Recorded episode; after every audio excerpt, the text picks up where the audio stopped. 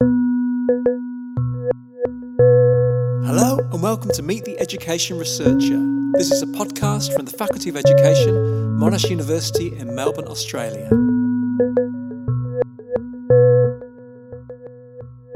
Hello, welcome to Meet the Education Researcher, and today we're talking about public education with the educational philosopher Carl Anders Safstrom.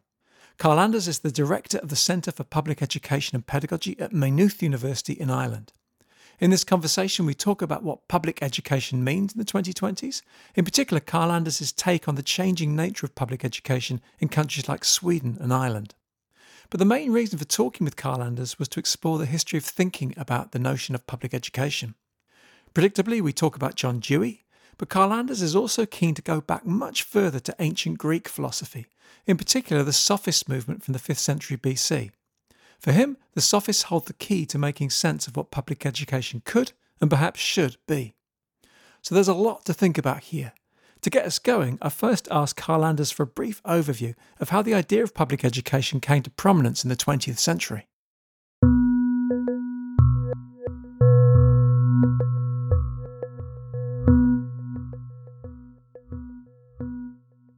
I think a good place to start is, you know, that after the Second World War, one realized, you know, that there was what they call the fascist personality, which had kind of destructed Europe. So the programs that was set in to prevent that happening again was based on a, an idea of public education as a democratic education. So what they said was to, and this was particularly big American programs, but they also, as you know, historically was kind of implemented in Europe as well. Um, and, and that was that to foster what they called then the democratic personality. So that, that is a kind of historical context for modern forms of democratic education. We are now coming to the end of that period. Um, you know, so what I think what the economical twist into the the neoliberal flooding of uh, the economic world, the uh, you know the social world, the psychological world, whatever we call it, is kind of putting an end to that idea. So, how consistent is this idea of public education and, and democratic education across the world? I mean, we have a lot of different understandings of what democracy is. We've got a lot of different understandings of what public is. When you talk about public education, it means very different things in different countries. You know, I'm Swedish, so public education was that built Sweden. I mean, I as myself wouldn't have been a professor today if we didn't have had public education in Sweden of that quality which we had, kind of thing. Because big family couldn't afford it, uh, and so on. So maybe that's why they want to stop it. You know, people like me becomes professors. I don't know. and people like you are professors all around the world. I mean, you're in Ireland now. I mean, what does public education mean in an Irish context? Public education in Ireland is the Catholic Church, but that have a history of oppression, you know. So there, uh, in Ireland is full of social movements that kind of react to that, and so the public education means something very different here.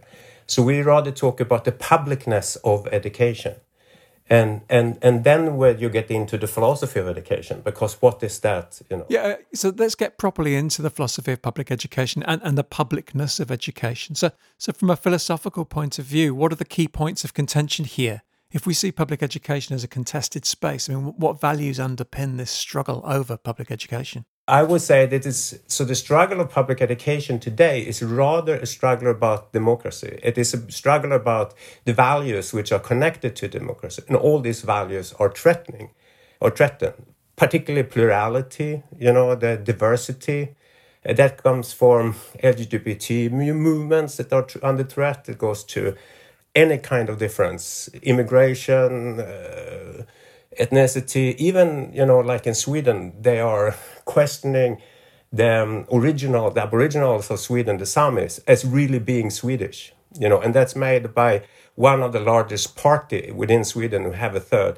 So the you know, so you see, there is a real kind of threat to the, what we have taken for granted in our liberal societies, and I think public education is the key site for struggles about these values. And so, so the one name that will immediately come to mind when we talk about democracy and education for many people is, is John Dewey.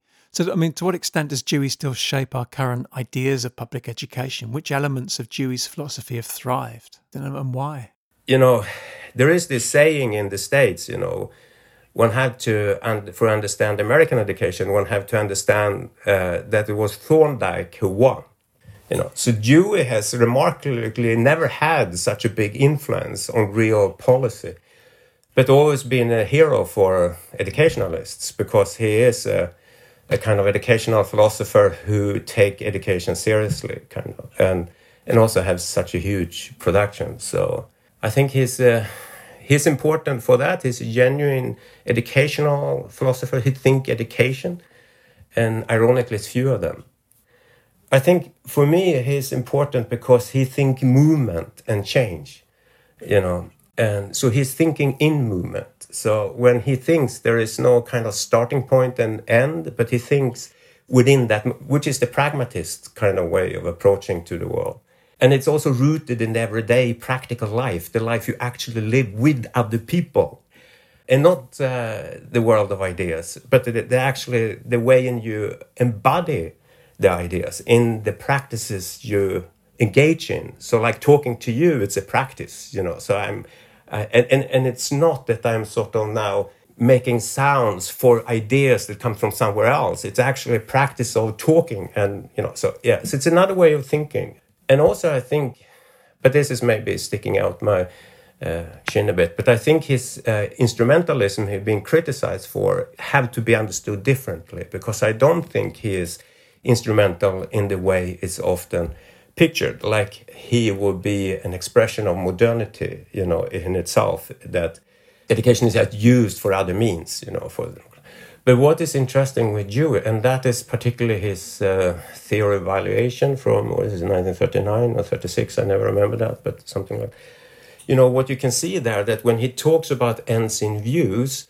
he put them within the presence of, so in the means, in the presence. So he have an idea of the presence itself. So it's not that he sort of set up this kind of classical modernist idea that you have an aim and then you have a means uh, and and then sort of you will reach that end. But it is rather more complicated for him because the ends in views are within the means themselves. And that put him i think where thought and this debate is today it put him in the presence of things that we are here now kind of thing. And and it opened up. And what it also opened up for and that is what i've been thinking more of uh, ambiguity of that situation. So so his instrumentalism actually allows for ambiguity in a way which open things up and also makes change possible in so say in ways that are not foreseen which, which is all very fitting for these current times when everything seems to be unforeseen, uncertain, unknowable. Yeah. Now, in looking back a lot further than Dewey, you've also been rediscovering ancient Greek philosophy, especially the, the sophists. So, first for the uninitiated, I mean, who were the sophists? What were they concerned with? And what brought them to your attention? I'm, I'm not a historian, uh, not even a historian of ideas. Um, uh, and uh, my interest in the sophists is purely because they are the first educational thinkers. So they are the first educational theory. I read this uh, Werner Jaeger classical works on Paideia. And it was just one of these heroic moments, you know, the closest you can come in humanities for a discovery. I mean, and I, I really want to stand up and almost swearing now because I get so excited every time I think about it. And it's so simple and it's all been there all the time what he shows there that the sophists they are democrats. This is as i said in times the 400 500 bc you know and famous the sophists are protagoras uh, gorgias uh, euripides. They are kind of the three maybe famous one uh, famous ones. But but what they do they were strongly democrats and they even thought and you can see a division at this time that there was uh, and what is more central for democracy is the concept of equality. So, and they found this equality. So, this movement, the sophist movement, who are all see themselves as educationalists and are the one who are the first to introduce educational thought in intellectual life. They believed that equality was the most fundamental concept of natural life, defined equality in geometrical forms, they find it in nature, they find it in social life. So they were equality as the foundational concept for democracy, but it also for education, because they were educational. That's how educational theory is. So, so the thing is there you have in a profound way, and Jäger says this also, that what they open up for is the possibility to even think democracy. So what comes first is educational thought. Thereafter, that make it possible to think democracy.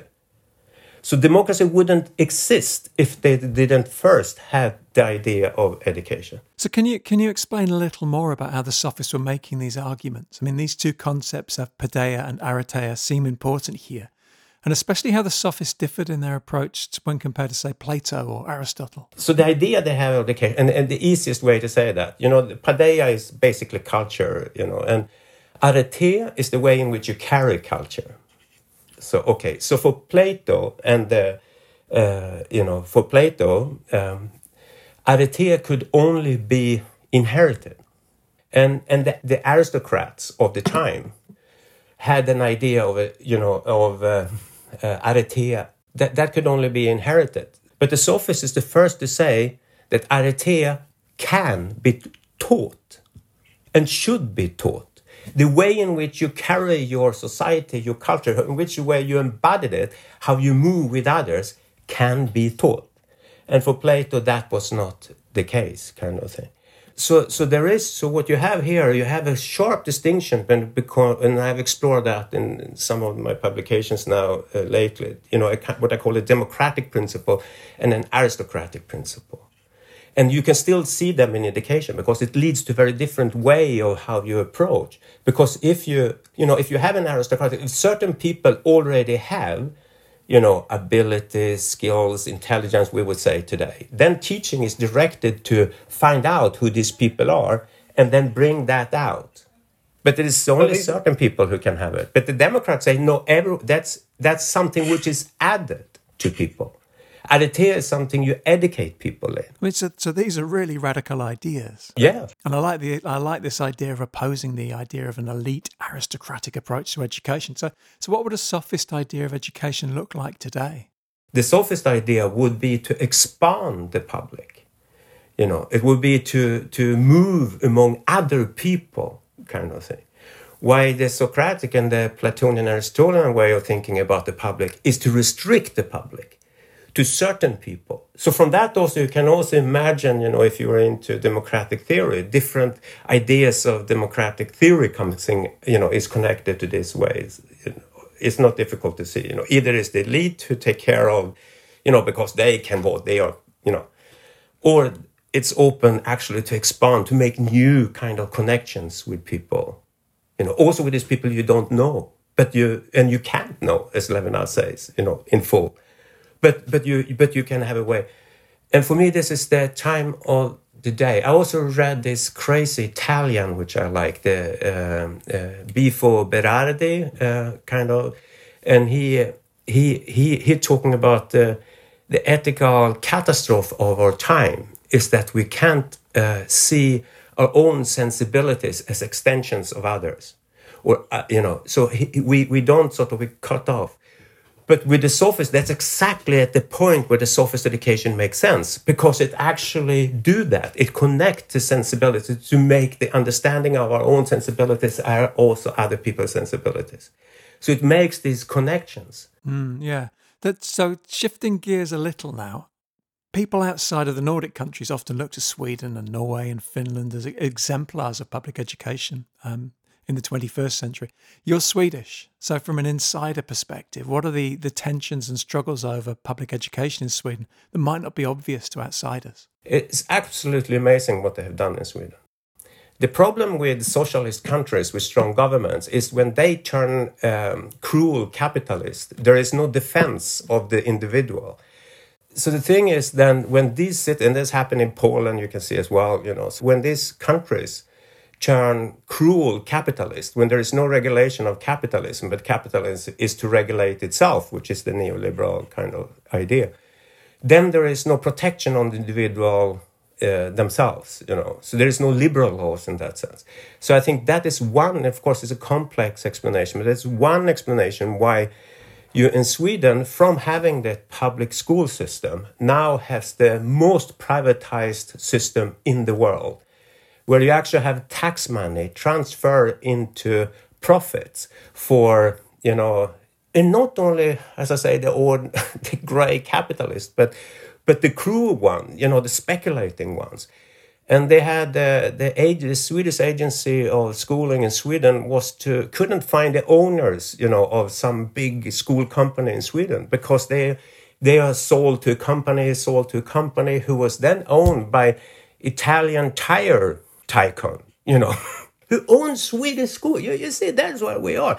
That's the cruel reality of Sweden.